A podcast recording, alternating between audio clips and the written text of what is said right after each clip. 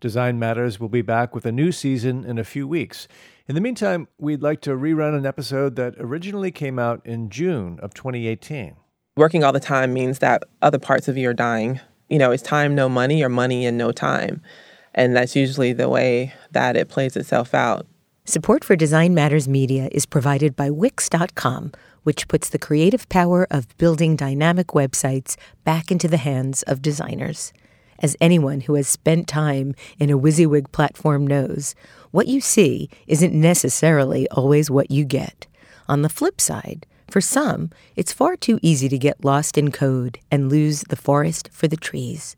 Wix.com allows you to find your own personal sweet spot and take control of your site with their drag and drop editor, hundreds of advanced design features such as retina ready image galleries, custom font sets, HD video, and parallax scrolling effects, and even serverless, hassle free coding for robust websites and applications. With Wix.com, you have total control of your web design like never before. So join Wix's brilliant community of designers, artists, and creatives at large around the world for free and ask yourself, what will you create today? This is Design Matters with Debbie Millman from DesignObserver.com. For 14 years now, Debbie Millman has been talking with designers and other creative types about what they do, how they got to be who they are, and what they're thinking about. On this podcast, Debbie Millman talks with portrait painter Amy Sherald about her emotionally evocative work. I didn't know I was doing it until I had a show and I had like three people start crying while they were looking at the work. And I was like, what is wrong with y'all? Here's Debbie Millman. The subjects of Amy Sherald's portraits are African Americans. They wear clothing with vibrant colors and patterns, and they stand out from richly colored, textured backgrounds. They look right at us, and they seem to be taking our measure. Their portraits are beautiful, luminous, and intense. When Sherald was asked to paint Michelle Obama's official portrait, she produced a painting that was a departure from the traditionally stodgy First Lady portrait. Wearing a voluminous dress, Obama is seated against a sky blue background, and she's looking right at us, taking our measure. Amy Sherald joins me today to talk about the making of that portrait and her life and career as an artist. Amy, welcome to Design Matters. Hi, thank you. You grew up in Columbus, Georgia, mm-hmm. the daughter of a dentist and a homemaker, mm-hmm. surrounded by what you've referred to as generic Ethan Allen landscapes hanging above the fireplace. Your family was not an artistic one? No. Actually, my mom, funny, she spent a year at the Cleveland Art Institute. I mean, she was born in 1935. I say that because she's 85 years old now. So even at her age, and I guess that was in her late 20s, it was not something that had a foreseeable future. So when I said I wanted to be an artist, she still did not understand what that meant. You know, there was no like, I can see what this means. She didn't want to hear it. Yeah. Your parents raised you Christian, and I understand you had Bible studies in your house every Friday. We did, yeah. How did that influence you or impact you? As a child, I didn't really think about it. I mean, we, the church was a rather strange one actually, because we, kept the Sabbath. So it was no TV after the sun went down on Friday until the sun went down on Saturday. That's like Shabbat in the Jewish yeah, religion. Yeah, so it was like a lot of Old Testament and New Testament stuff. But I mean, it's just what I knew. It's what I grew up in. So I never really questioned it. And then I kind of let it go once I left home to go away to school. And I mean, looking back, I really appreciate the kind of boundaries that it gave me, although they were very mythic, you know, they're kind of mythy now. I look back and I'm like, oh, internal lake of fire. um, but it's um, it's strange looking back. It was perfectly normal when I was a child to like have Bible study on Friday night, to not watch Saturday morning cartoons, to come home and have more Bible study. You know, it was it was completely normal. Is religion important in your life now? Not so much. I've tried it out in all different forms. And I realized that I more so appreciate living vicariously through people as they worship in whatever religion that they choose. And uh, I prefer to be what I just consider myself a humanist. Um, and I have different friends from different walks of life that are different religions. And, you know, I take a little bit from everything. I understand that when you first started school, you would draw pictures at the end of every sentence you mm. wrote. And so, whatever was in the sentence, you'd bring it to life a house, a flower, a tree, mm-hmm. a bird. What did your teachers and parents think of this? They thought it was cute. That was just about it. My mom, now she tells the story. Like, she was an artist when she was in the second grade. But she didn't want you to be an but artist. But she didn't want me to be an grade. artist. she's, she's literally driving the bandwagon now. Like, she hopped on the bandwagon last year. And now she's like, she respects me. When I talk about that part of my life, I say that art isn't something that I chose to do. It's just something that I had a proclivity.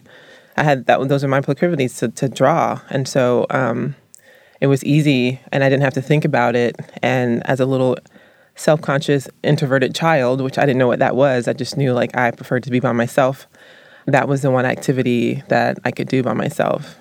Did your friends or family begin to notice any strong artistic ability in these tiny little drawings? And does your mom still have any of them? She does have some. She was surprised that I wanted to be an artist, but every single activity that I did outside of school was art. So I had the same art teacher from kindergarten to 12th grade because I went to Catholic school, and from K to 8, it was St. Anne's, and then from 9 to 12, it was Pacelli High School. And so Mrs. Davis would teach us in school, and then she also taught after school, like at private lessons. And so that's what I did my whole freaking life. And then she's like, You want to be an artist? I don't understand, you know? You said you want to be a brain surgeon when you were five. I'm like, uh. They're holding you to that one? Yeah, yeah. I read that you remember being drawn to art in the second grade, like art with quotation marks around it. Mm-hmm. What first caught your attention? I think for me, it was how people looked. I was really drawn to the what I thought was the aesthetic of the artist. So, I mean, like the kind of Cyndi Lauper, Madonna, blue hair. Like, I was really drawn to people that were different. And when I was in my late teens, early 20s, and I finally moved out of Columbus, Georgia, and I ended up at Clark Atlanta University. It was the first time that I wasn't under my mother's thumb. And I shaved my head, I got a labre. I went through like my grunge phase, and you know, for me, like it's my identity as an artist was expressed in that way, which is really interesting because as you grow older, you realize like it has nothing to do with that, you know. Right. But in the beginning, it meant everything. You've written about attending private schools and being one of maybe two or three black children. Mm-hmm. And as a result, you were raised to be conscious of how you acted, spoke, and dressed. I imagine once you left home and were able to shave your head and wear all sorts of clothes of your own decision making, it was a, a, real change for you. Mm-hmm. How did your parents respond to that change? My mother was embarrassed. Um, my dad was pretty silent about it, but I don't think he approved. But I like to consider myself his favorite, so I got away with whatever I wanted to. You know, I went to a historically black college because I needed to have that experience. Because from kindergarten to 12th grade, you know, there was like eight black people in my high school and like three between K and eight. And so I really needed to not be Black Amy. But again, like I went through that phase and that that phase made me not cool on the black college campus, so I was still like oh, an yeah. outsider, an inside outsider in a way, you know. But yeah, she, you know, she had to get over it because I was pretty adamant about who I was at the time. You were teased while you were in high school and junior high school. I mm-hmm. read that you were called zebra, bumblebee bitch, old yellow. Um, I'm sorry to even have to repeat those words. um, how did you manage? it didn't bother me, but I also felt like at some point I had to stick up for myself because my brother got teased too. And so, in sticking up for him, I would stick up for myself. And I, that was like the first time I said my first curse word. I think it was like fifth grade. There was this girl named Robin. I'll never forget her. And she was brown too, like she was Indian or something like that. And she had been saying it to me over and over and over again. And I was like trying to ignore her. And then I said, You shut up, you bitch. And then she like, and she couldn't believe I said it, and she like left me alone for the rest of like our elementary school career. Like that was it, you know. Standing so, up to bullies. Yeah. I know that in sixth grade you took a field trip to a museum, and it was the first time you saw Bo Bartlett's painting "Object Permanence," mm-hmm. in which the white artist Bo Bartlett painted himself as a black man. And I know that that was a really profound moment for you. Can mm-hmm. you can you talk about that a little bit? In hindsight, I was in the sixth grade, so I don't think I really, really understood what was happening. I just realized that I had never seen anything like that before. It was a shock to my system. But I also remember in that moment that I had this moment of self determination where I'm like, this is what I want to do. Like I knew in that moment seeing that painting that that's what I wanted to do. I wanted to make paintings like that. I wanted them to have people in them and beautiful skies and, you know, the kind of simplicity of um, everyday American life that he portrays in his work. Did Yeah. you know that he was a white painter painting himself as a black man in that painting? I didn't find that out till like three years ago. I never knew. When I saw it, and I don't know whether this is just because I was raised in the South and like that's just my mindset was was formed by like all these different external directives, but like he had like, you know, utility belt on and stuff like that. And um, there were two white children and a white uh, woman. And he was they were standing in the front yard. So I just assumed he was like the maintenance guy or whatever, you know. So um finding that out, you know, it really, I was like kind of shocked. I was really shocked. Yeah. you said this about the experience of seeing it. I've forgotten a lot of things. I've forgotten how to play the piano and how to speak Arabic, though I studied it for two years. But I'll never forget how much it meant to me to see myself in that museum. Um, Arabic and the piano? Yeah. You've forgotten both? I did. Oh, no! I'm like, you know, I can like when I'm I can be like Anabat Arabi shweye, you know, but and it makes me angry about the brain because I would be a genius right now because I'd be fluent in German and Arabic and Spanish. I would play chess, you know. But you get busy with life and all of a sudden it was it was gone. In addition to being a dentist, your Mm. father also started a barber shop. And you've stated that all the women in your life had master's degrees and were teachers. And Mm-hmm. as a result, your dad told you that the civil rights movement was not about you being an artist. Yeah, that's what my mom said. Oh, your mom said that? Yeah. What gave you the sense that you were going to do it anyway? I didn't feel like I had a choice. Because you went to school, you went, so you said Yeah, that it you was went a to fear. Like, I had a fear that you went pre pre med. Yeah, because so my father was one of the first black dentists in Columbus, Georgia. And then, you know, other people started moving in and they were, you know, these doctors came together and they really they were pushing for young black students to take on those professions so much so that they were willing to help us pay for school. And so I kind of felt pressured into doing it, but I really didn't want to do it, you know. But it's like those were my choices. It's like it was my great grandfather that started the barbershop. So it was started in 1898. So it was the oldest black owned business in Columbus. So it was that, which obviously I wasn't going to be a barber, although I, you know, enjoyed it. My great uncle had a mortuary that was next to my dad's dental office, which was always fun as a kid to go in and like poke at people. Um, Sounds like But- fun home. Yeah, but I didn't want you know like that. That never crossed my mind to even become the to, to to own a mortuary or take over his mortuary. So it's I don't know. I just kept. I've always listened to my inner voice. Like it's something that's really my intuition is really strong, and so um, I tried to do what my parents wanted me to do, but my life didn't really start to come together until I started to make my own decisions about what I wanted to do, and, and that's what I tell a lot of young people it's like it's almost magical what happens like once you commit to what you were brought here on this earth to do. Once you commit to that, it's like your life is charmed and things just fall into place the way you need them to. It's really kind of crazy. I read an anecdote about a man that talked to you about talent, and it sort of now is connecting to the idea of forgetting Arabic or forgetting how to play the piano. And he said um, you were talking to a person who was in front of the library at your school Yeah, to sell selling his art. and he asked to see some of your work, and you showed him, and he warned you that if you didn't use your talent, you'd lose your talent. Mm-hmm. So there, I guess, if you didn't use your Arabic, you lost your yeah, I Arabic. lost it. Yeah, and it, that did shock me, and I immediately decided that I needed to change my major.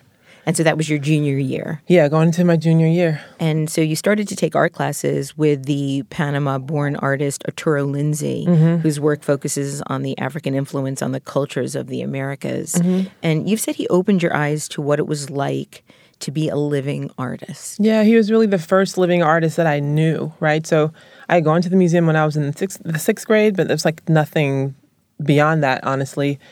And then he sent us to an exhibition he was having in Atlanta, and that was the second time. And I was just like, this is amazing, you know?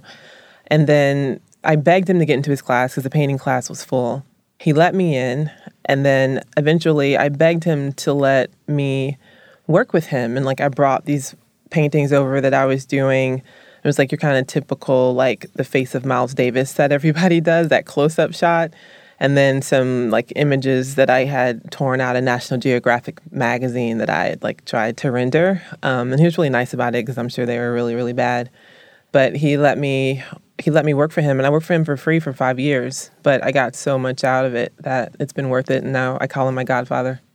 You also worked with Odd Nerdrum, mm-hmm. which many years later. What was that experience like? His work is unbelievable. It is, yeah. I discovered his work in graduate school and just had the impetus to contact him.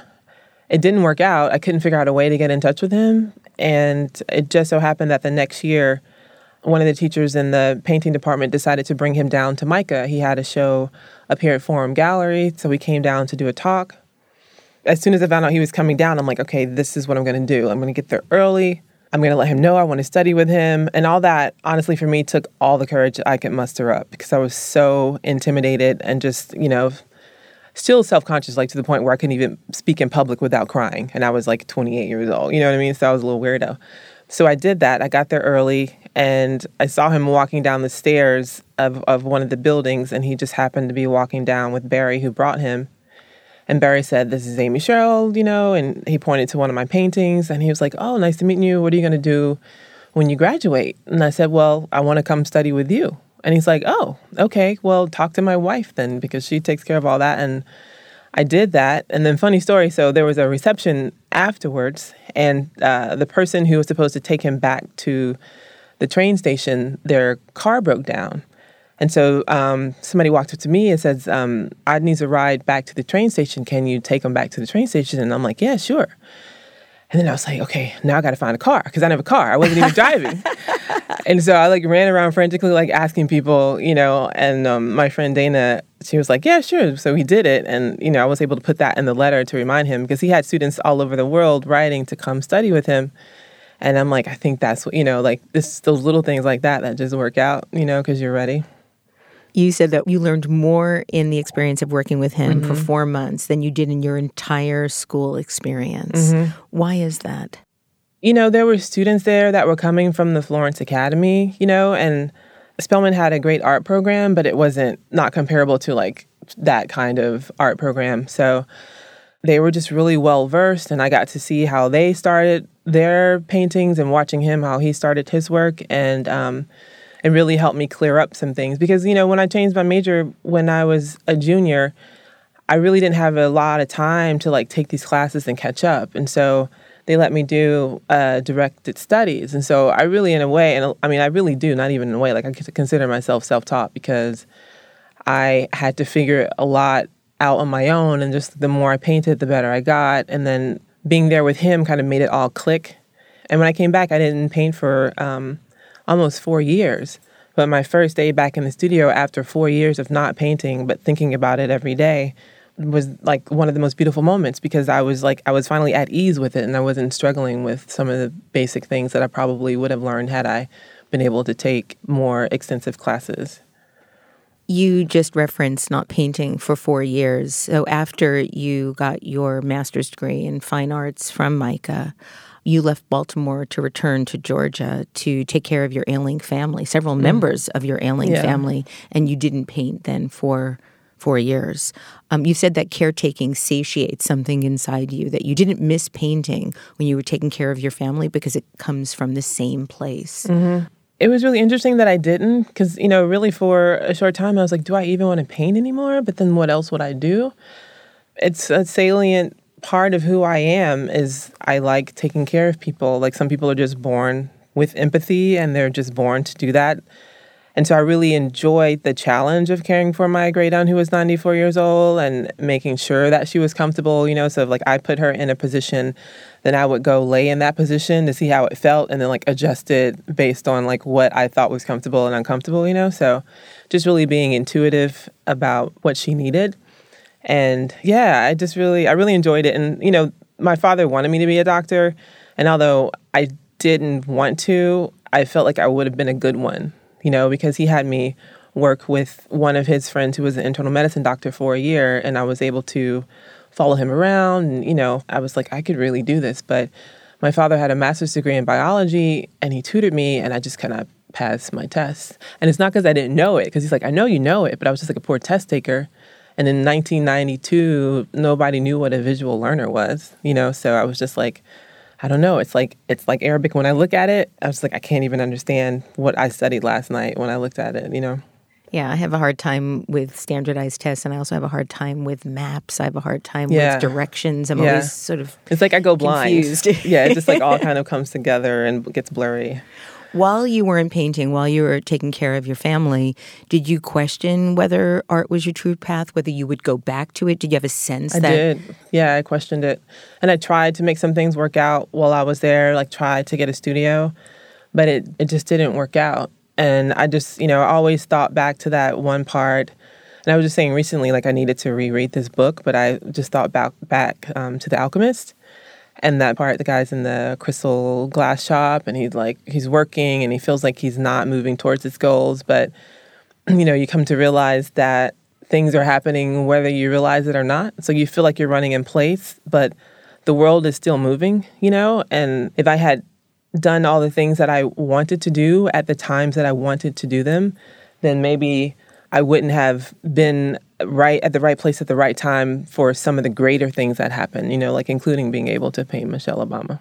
Let's talk a little bit about that recurring dream that you had oh. uh, as you were growing up. I always had... regret telling that because it sounds so crazy. No, it doesn't. But, it doesn't at yeah. all. I mean, it's so interesting. I've had a number of conversations this week with a theme that keeps recurring. People keep talking to me about the fact that they feel like they're not living their life's purpose. Mm-hmm. And now here I am having an interview with you where it's very clear what your life purpose was once you found it. Mm-hmm. And then everything, as you say, clicked into place. Mm-hmm. Um, but there were lots of struggles along the way, one of which being your heart. Mm-hmm. And so, so talk about this recurring dream if you can, um, and then and then what happened. So I want to say I was like thirteen or fourteen, and I saw my first Ironman, and it was the most profound thing I had ever seen. And I, I feel like it was the one where the father had pushed his son through the whole race. You know, like swam with him, put him in the boat.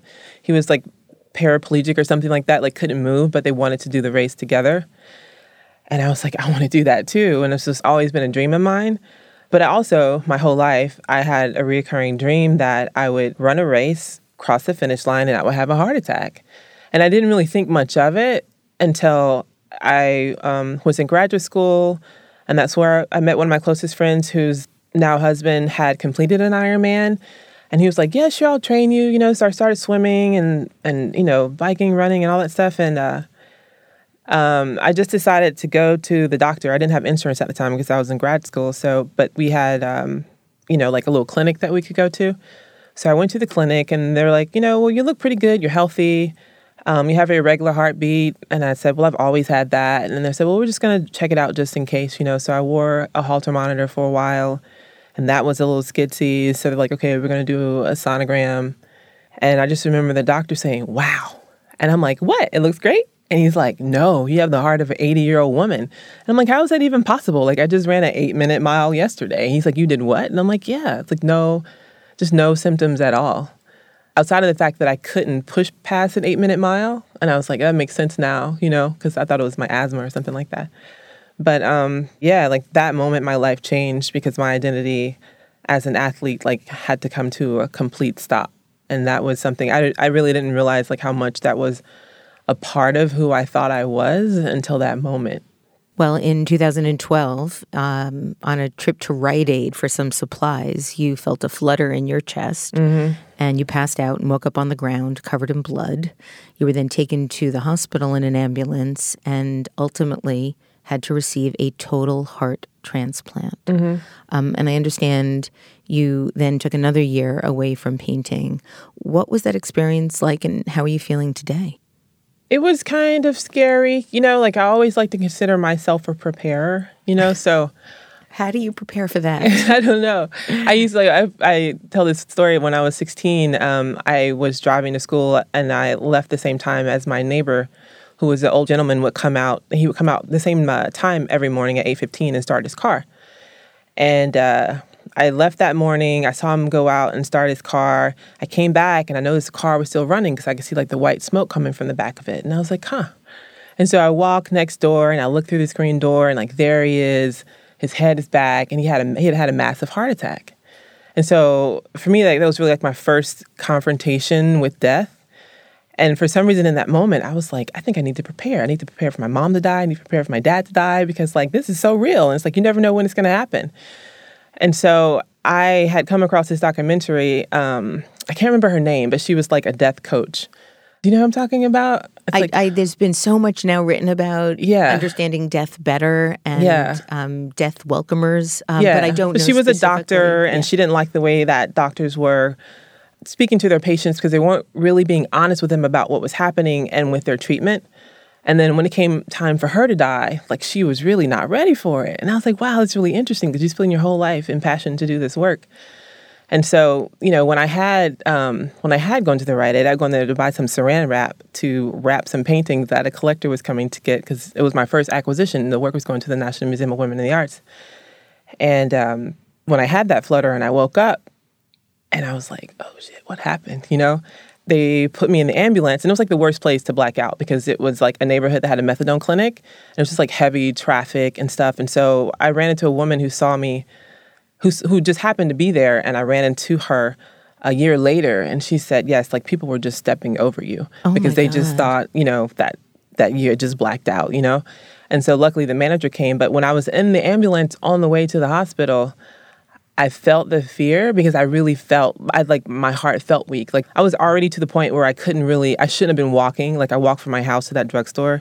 I was getting out of breath walking to the bathroom, but I was like, you know, I'm like superwoman to myself. I'm like still a triathlete, so I was pushing myself. I thought about that documentary. I thought about that moment. I'm like, I can't die scared. Like I need to make peace with this. And there's really no way to know how you're going to feel in that moment because even in that moment, you're still not really confronting death, like in a real, real way, because there's still a chance you're going to live.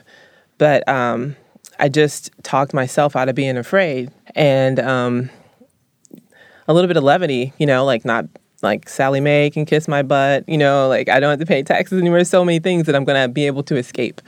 Yeah, so I just I don't know. I was in I was in the ambulance by myself, so like I had nobody else there to come for me but myself, and that's when you really got to stand up for yourself and and just walk walk the walk. Did that change the way you wanted to live? Not really, because I've always been the same person when it comes to how I live my life and the kind of decisions that I make and just really being authentic. So, no, it didn't. But I live harder now, which I lived hard before, but now I feel like, you know, I'm the living legacy of, of a woman and my life is to be lived in her honor. And so I think about I think about that a lot. But I've always been, you know, like a giver. I'm always the person that's like pulling out the dollar bill, you know, like it's the homeless guy or whatever. Like it's always that's always been a part of me. Um, so I didn't I don't I didn't really change. I didn't really change from it outside of the fact that like I feel like I'm less afraid of not being here anymore. I know you have a relationship with your heart donor's family, Mm-hmm. and you've stated that everyone should be an organ donor, and I agree. And for anyone that's listening that would like to eventually donate their organs, where where can they sign up? Where is the easiest way for people to be able to donate their organs? When you um, go get your driver's license renewed, I think that's the, the quickest way. And I, it's funny, I went to go get mine renewed, and I was sitting there, and it was like a year and a half after my transplant, and I watched like 20 people go up, and then they they asked them the question, and they all said no. And I wanted to be that weird chick that stood up. It's like, hey, look, guys, you know, like you could end up with a person that has your organs like me. But I just kind of sat there. But I realized that there's, you know, there's a lot of work to be done because people are really afraid of it, and it's nothing that you would ever really confront. You don't really think about it until it's your family member, you know, and then you're like, wow, like this would really have made a difference. It's one of the most important things you can do, and it's the legacy that you can leave behind, like the gift of life. It's just such a beautiful thing. Everybody that's listening, sign the back of your license. Was it hard to come back to painting for a second time? It was because there were so many things that were affecting who I was. It's like they don't explain to you the effects of the anti rejection drugs. And because I was in childbearing years, I had to take more, and they're neurotoxic. So you feel kind of crazy all the time, and like you're a little bit anxious and a little bit depressed and a little bit angry, not really sure what's happening. So I remember I was I called some friends of mine and I was like, you know, I don't think I want to paint anymore. Like this is stupid. I don't want to do this anymore. I need to do something more meaningful and I just don't like it, you know, and I was like looking at master's degrees in urban planning, like anything else for some reason. But then I went to see a transplant psychiatrist and I got my brain back together. It's like whatever chemical imbalance happened from the surgery. And then I was like, oh, well, I actually do want to paint now. You know, it's just like, but it took me a year and a half to get that together. And at that time, were you still waiting tables?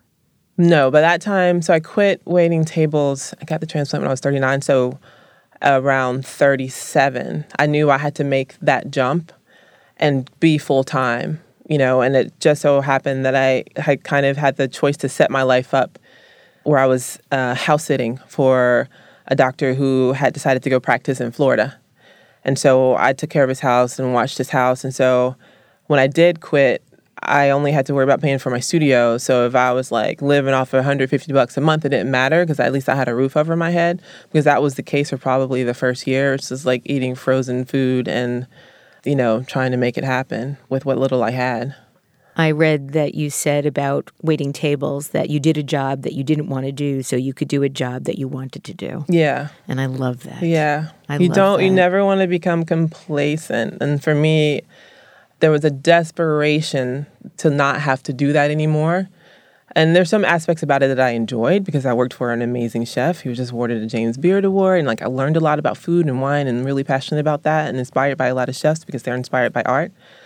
But um, part of you know how we manifest our lives i think is from that kind of desperate energy that you push out and pull in and and and it and it draws whatever it is that's supposed to be into your world into your world but i think if you're if you have an option if you're okay if you don't need to pay your rent if you don't need to eat then things i truly believe they play out a little differently You've stated that you don't think your success would have come to you as easily had you not committed to making the work in such a way that made you uncomfortable. Mm-hmm. First of all, I love that you think that your success has come to you easily, given what we've just talked about. but, but how does your work make you uncomfortable? I think I was talking about the other work, not my work necessarily, but the work that I had to do to, to support the work. That that was uncomfortable because as a 36 year old 35 year old 37 year old it's like there's a little bit of, of shame that comes along with that because you're older your friends are having babies they're buying mercedes benz and shopping for patio furniture and i mean you're at work every weekend doing something that they don't understand and you know they kind of think of you as like wasting your life away because they don't share the vision that you have and you know who, exactly who you're going to be so i really thoroughly enjoyed all of the success that I've had because I'm able to like poke my tongue out on those people and be like, yeah, you know, you didn't believe in me, and if you had, you would have bought a painting when it was a thousand dollars, and now you would be rich. You know uh-huh. what I mean? Uh-huh. But yeah. it's just you know, it's those kinds of things that make me giggle. Let's talk a little bit about your style and your process. Um, I'd like to talk a little bit about your use of color. Early on, you had a friend who suggested that it would be easier to paint flesh if you did so in grayscale first, and he suggested using black and Naples yellow over black and white, mm-hmm. which comes out very silver. And you tried it and liked the result of the gray skin and decided to keep it. Mm-hmm. Um, can you tell us a little bit about why you chose to move forward with that specific look philosophically? I was going through the process of trying to figure that out. It's those two colors, just those two colors, but they're not over the black and white. I prefer it to the black and white because it does, it's an icy or kind of gray. But I think, you know, because the work that I was doing in graduate school, it wasn't what I needed it to be. And when I tried to go back to it, I knew inside of my heart that it wasn't sophisticated enough to get me where I wanted to be. And after the journey of like spending a year trying to figure out what I was going to make and not being productive in the studio, like going there, sitting, and leaving there feeling like, is this ever going to work out? Because I couldn't figure out what it was, you know, and having that epiphany where, I, you know, I saw the movie Big Fish and like it clicked for me what was what I thought was necessary that I felt like was missing from the conversation in the contemporary art world. And so I really knew that I wanted to to make these images of these paintings of black people that were just that, just paintings of black people. And so for me, I think I was um, subconsciously a little afraid that the conversation would be pushed into a corner, and I didn't want the work to be marginalized in that way because I needed it to live and to be bigger and to you know uh, exist in a different space and so that's i think why i settled on that. And i you know i say all of my decisions of course at first are aesthetic. So like things look cool first and then you're working on them. And then the words you know you sit back as you you know you're you're streaming through your subconscious. And so it's it's hard to be aware of those two things at the same time. So like when you're done you sit back and you look and you have conversations with people and like yeah that's i think that's what happened. So I have two questions about that. The first is about your decision to exclusively paint people of color. You did that while you were at MICA. How did you arrive at that decision? It was a natural decision for me. Um, I don't think it was a choice because I mean I don't think white people sit around and think I'm only going to paint white people. Like they paint their ideal selves, and I I'm painting my ideal self. You know, people ask me at artist talks like, "Are you ever going to paint anybody white like you know i think we we think you should. And i'm like well i think you should reconsider what you're asking me because you need to take Awfully a, assumptive. you need to take a little walk around the museum and you should probably open up a history book or two and then get back at me because i think it's really interesting how they can see the absence of themselves but they can't translate that and see how i may feel that there's an absence of myself within our history and just you know and just in general um, so that's it's just really funny to me when that happens. But I mean, I have no reason to paint white people because, like Kerry James Marshall said, he's like whiteness has been perpetuated for centuries. It's like, what do I have to do with that? I have nothing to do with that. So I'm wholly committed to to putting more images of people that look like me in museum institutions and changing the expectations of what people think they should see when they go to a museum and creating spaces for Black people to walk into places like that and be confronted by an image of themselves where they will feel loved and affirmed. I also think that other people who are non Black can look at the work and possibly, because you subtract the way that we identify with each other through skin color, to possibly be able to internalize blackness and see themselves in a way, like in, in these images. Like I, I always say, like I totally identify with Reese Witherspoon, Legally Blonde. Like I watched that movie and I'm like, I've internalized white women to the point where I can look at her and see myself, you know. And I think for me, that I think that's really an important part of the conversation about race in the states. It's like there's this, there's still like a separation. What created that cathartic moment while watching Big Fish? It was like a, a little a feeling of jealousy of like wanting to have access to those kinds of narratives and feeling like you're written into history in one way and wanting to expand my identity in that way. And a lot of that had to do with, um, you know, feeling like I was like I only had nine years to live, you know, after being di- diagnosed when I was 30 and really wanting to figure out who Amy was outside of all the external directives, like outside of the, you know, I was raised to be a Christian. You talk this way, walk this way, like you're completely codified from birth and, you know, like who am I outside of outside of all that? Like what parts of me are really me? And I think that's moving back home really was the impetus for me to really ask those questions about who I was because I realized that I shifted back and forth into a performance, especially in my hometown because of the ways that I grew up, you know, and the interactions that I had and the the kind of whiteness that made you feel like you had to prove your your own humanity. You know, that that you were smart. You know, I don't I don't feel that way everywhere. I am only as black as you are white. And there's certain people that really live in their whiteness. And in Columbus, I felt like that was very present. You know, like I never associated the flag with myself. Like I associated it with those kinds of people. So that performative aspect of my identity and like race as theater were really things that really sparked that conversation and then wanting to step outside of that and see what else was inside of me. Your paintings are extremely emotive. You can't help but feel something when you're looking at the people that you paint. Has it always been that way? I haven't been able to find much of your early work. Mm-hmm. It almost feels as if your work came out fully formed. Mm-hmm. And you will never see, never ever see the old work. No. But there is a certain presence to every single portrait you've painted. And it feels as if it just happened that way. Mm-hmm. How how did you get to that particular moment in your work? and know that that was what you wanted to continue to pursue? I honestly can't say that I knew that I was doing it when I did it. You know, I think the first moment that that thought even crossed my mind, because I've always been, you know, I'm like, I always say I have a healthy amount of self doubt. Like, I'm just don't think I'm that great. You know, I'm like, I told people, I'm like, I'm not here because I'm the best painter. I'm here just because I worked hard and I didn't give up. And sooner or later, everybody else gives up and you don't. So you end up at the top. But Do you I really believe that? I mean, kind of, kind of. I mean, you're extremely Right. young. Your your paintings are just unbelievably amazing. Yeah. Um, I, it just feels like it's more than just working hard or luck. Yeah, I mean that's what I mean. It, it kind of is because it's not empirical. Like there's two million people trying to be artists at the same time as you, and who gets to be chosen, and then who's chosen, and then who's still going to be there in 25 years. It's like you really there's strategy to that. Like it's it's definitely in a lot of ways it's not random because there's ways to do it. You just have to be aware and like look at the system and see how it works. But yeah, I don't. I didn't know I was doing it until I had a show and I had like three people start crying while they were looking at the work. And I was like, what is wrong with y'all? And, you know, so it's just really, it was just really a moment for me. I was like, something about what I did is moving these people.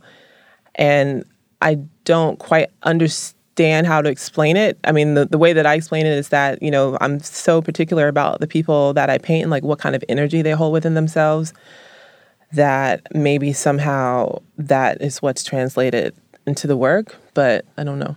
So you use models for your work, and mm-hmm. you essentially pick people that you see on the street, then you photograph them outside before painting them. How do you first choose and then approach the people that you're interested in? I kind of live my life and I find people, I see them.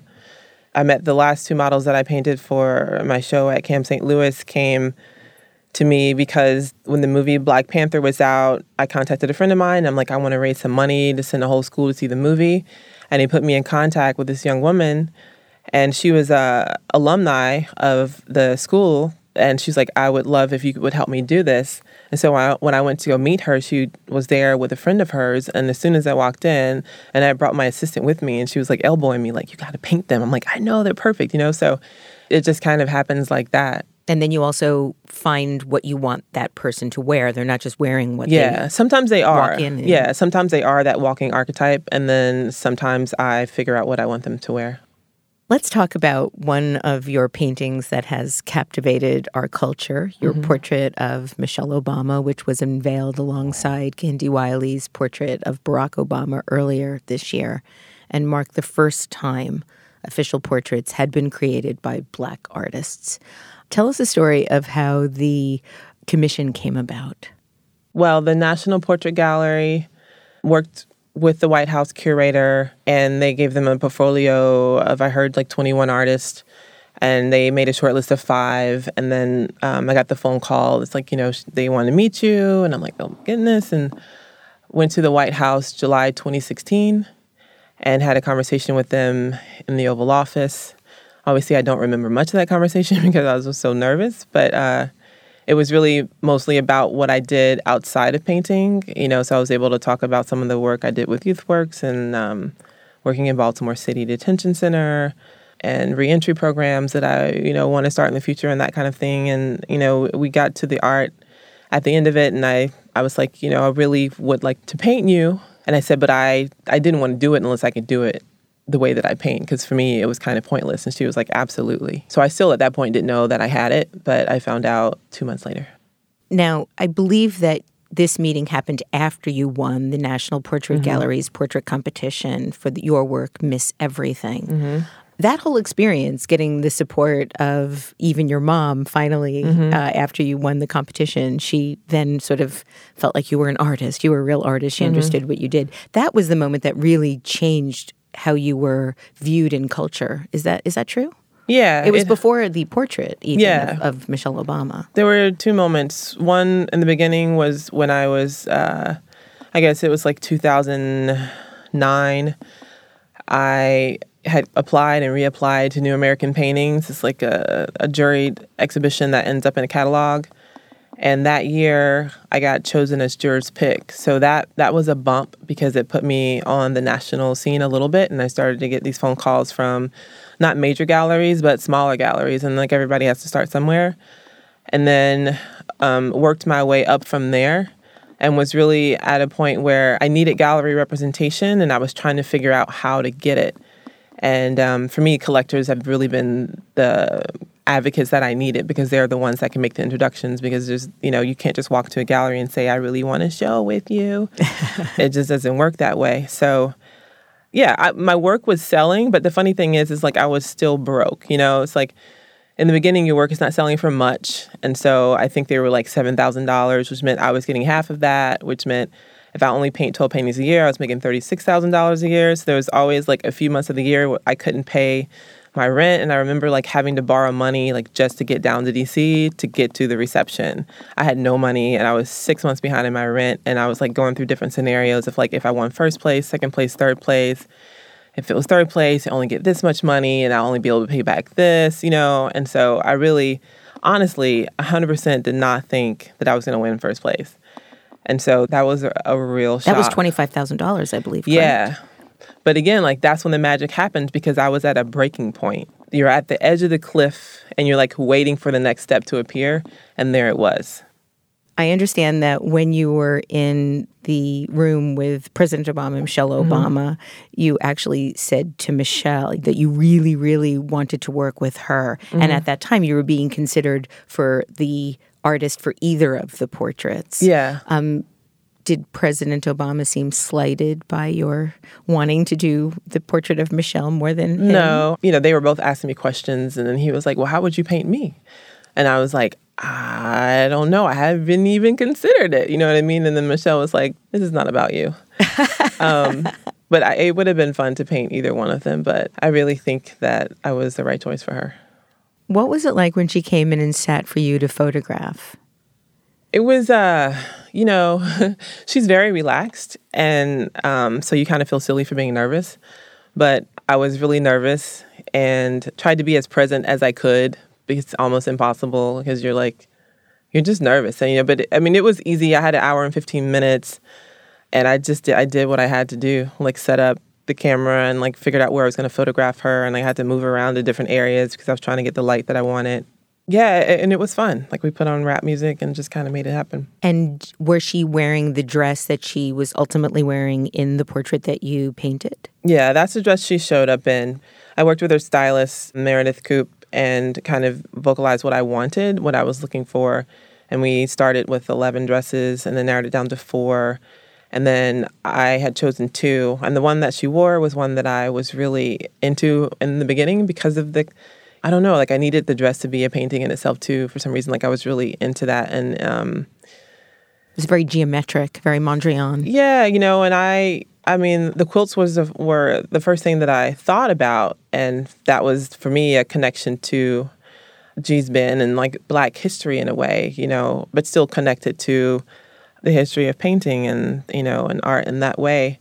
Yeah, and it just worked. You have said that it's your job to paint people, and you were approaching the project of painting Michelle Obama as if you were painting just another person. Yeah. Did you feel the extra weight of her significance?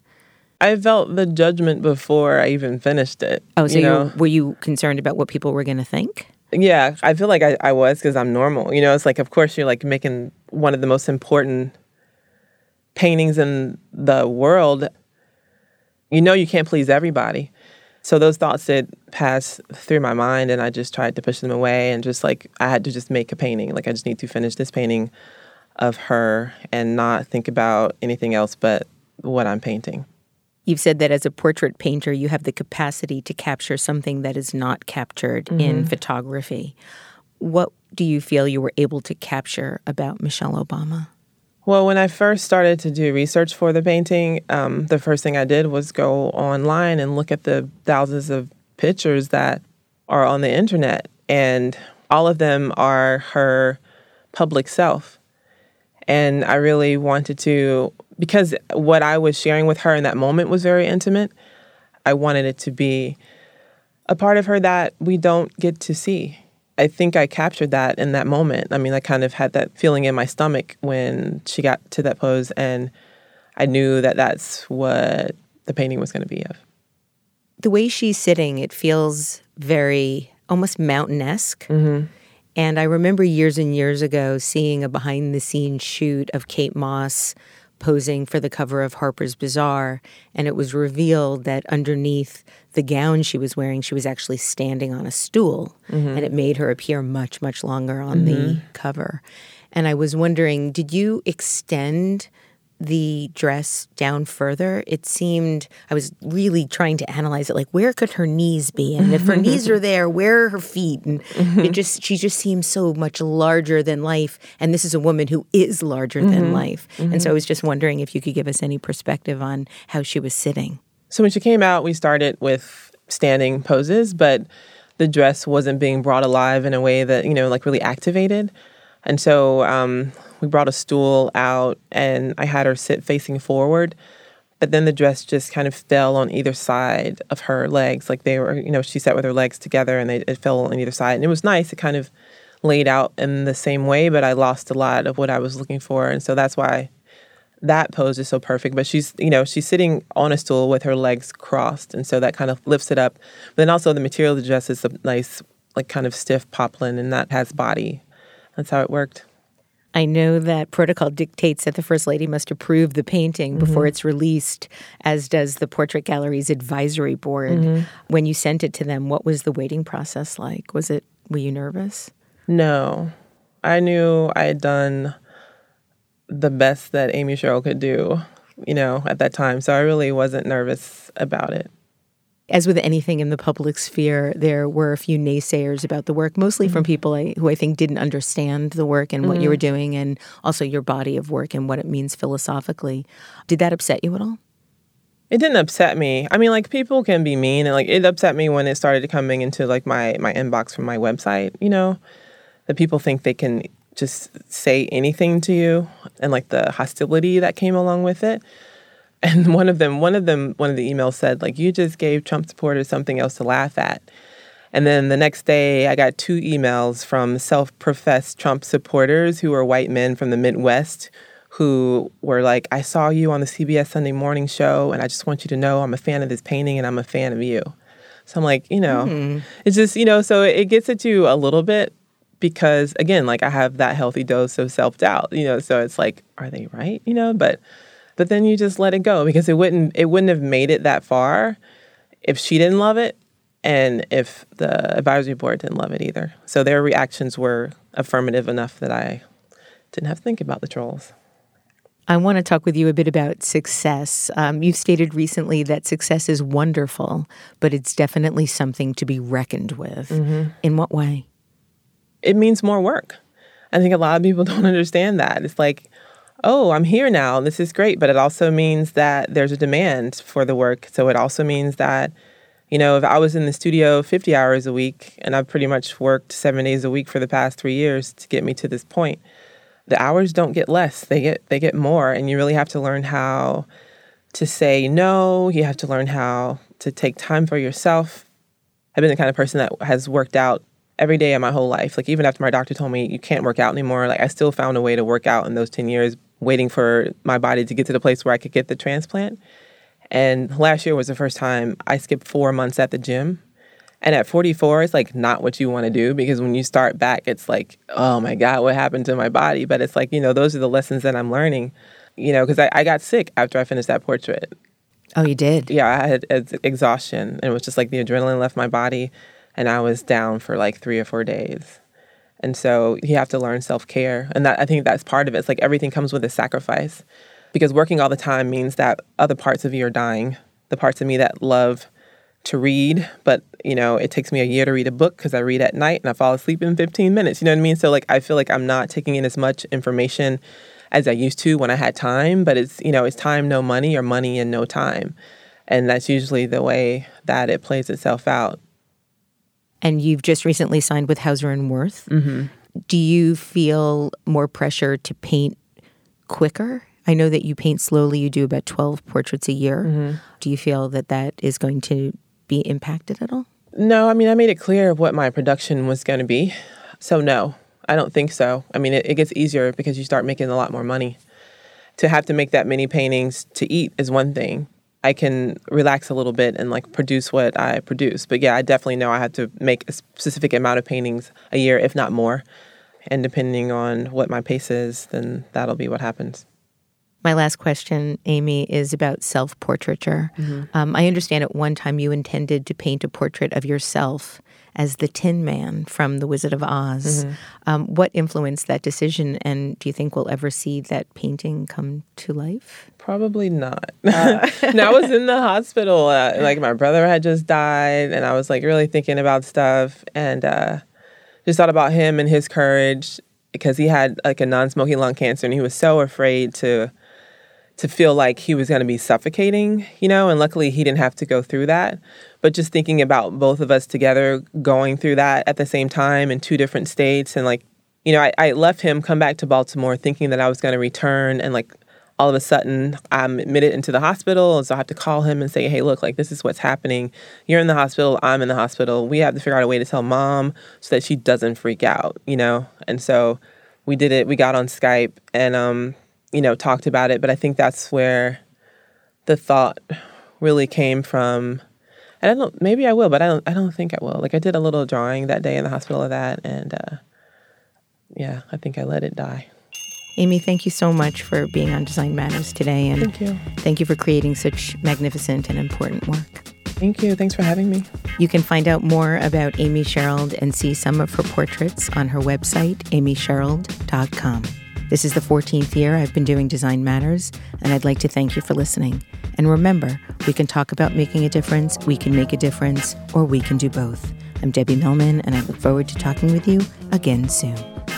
For more information about Design Matters or to subscribe to our newsletter, go to debbiemillman.com.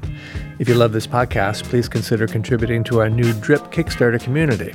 Members get early access to the podcast, transcripts of every interview, invitations to live interviews, Q&A sessions with guests, and a brand new annual magazine. You can learn more about this at d.rip slash Debbie Millman.